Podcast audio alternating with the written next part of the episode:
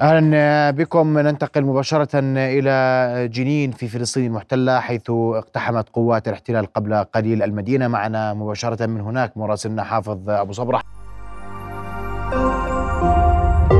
رؤيا بودكاست. مساء الخير أبرز ما لديك من تطورات حافظ تفضل.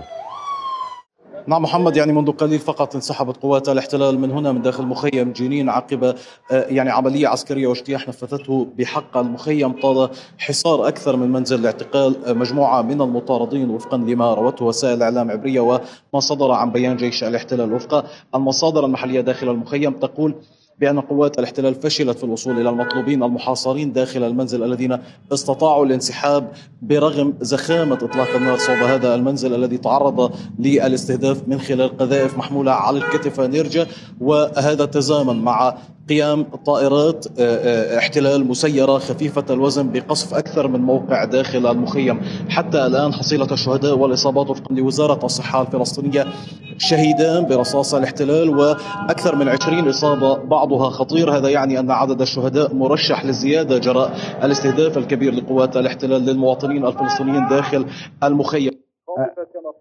حافظ شابين فلسطينيين لم يعرف من هنا بعد ولكن المصادر داخل المخيم تقول بأن المطاردين الذين كانوا هدفا لهذه العملية العسكرية استطاعوا الانسحاب من داخل المنزل. آه، نعم حافظ هل لدينا آه، هل لديكم أي معلومات حول المنزل المستهدف أسماء الشهداء والمصابين آه، هل هناك معلومات حول هذا الأمر حافظ؟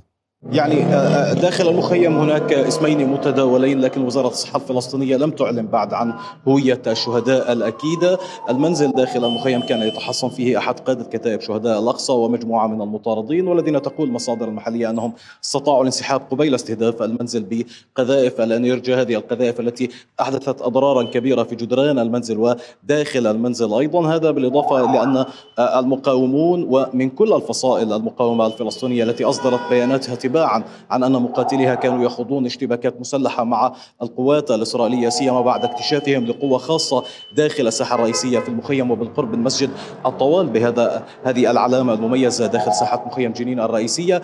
خاضوا اشتباكات مسلحة استهدفوا القوات الإسرائيلية التي جاءت معززة للقوى الخاصة بعد اكتشافها بالعبوات الناسفة وإحدى هذه العبوات وفقا لمصادر عبرية أيضا تم آه، آه، آه، يعني قامت بإعطاب واحدة من آلية الاحتلال وهو ما أخر انسحاب الاحتلال بعد اعتقاله لشابين وفشله في الوصول إلى الشبان المطاردين داخل المنزل محمد. نعم أشكرك كل الشكر حافظ أبو صبار كنت مباشرة معنا من مخيم جنين بعد أن انسحبت قوات الاحتلال بعد اقتحامه وسقوط شهيدين وإصابة 20 فلسطينيا جراء هذا الاقتحام.